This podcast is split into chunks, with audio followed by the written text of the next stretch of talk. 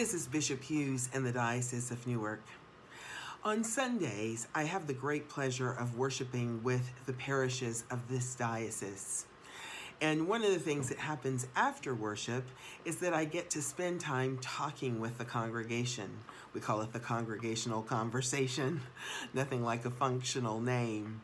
And during that conversation in these years of pandemic, I've been asking one question and one question only How are you doing? And everybody answers that in their own way. I'm fully aware that when I ask that question, I'm asking it of people who have managed to navigate two years of pandemic and all that that entailed. Some people have lost family members or jobs. Some people have seen division happen in their families along with friendships. And some have managed to stay healthy and well and employed.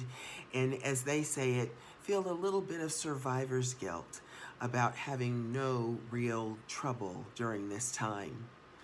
I'm keenly aware, though, regardless of where anyone falls on that spectrum, that all of us are feeling the impact of almost two years of pandemic.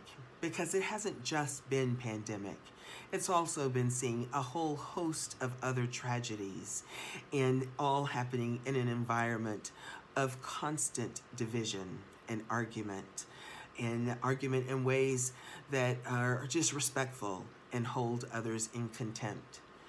We are feeling the wear and tear of that. And in the midst of all of this, these things that are hard on us, that are exhausting and frustrating, disappointing, and sometimes um, downright um, depressing and leaving us sad. In the midst of all of this, every single Sunday, I hear the stories of God's grace, of who God has been to us in this time. The word that I hear most often from our congregations is blessed. Someone will talk of the tragedy that they've experienced in their family, the number of people who have died during this time, or the losses personally that have happened in this time. And then they will talk about the blessing the blessing of the community of faith, the blessing of God, the blessing of becoming more um, able to navigate their own faith without having someone to do it for them. That they've learned more about the prayer book or more about prayer, more about putting themselves in the presence of God and listening for God's voice even as they pour out their own hearts. It has been a time of incredible blessing. The other thing that I hear people say as they talk about all of the blessings is their desire to share those blessings. Very often I am asked, What should we do? How can we help? Who could use our support?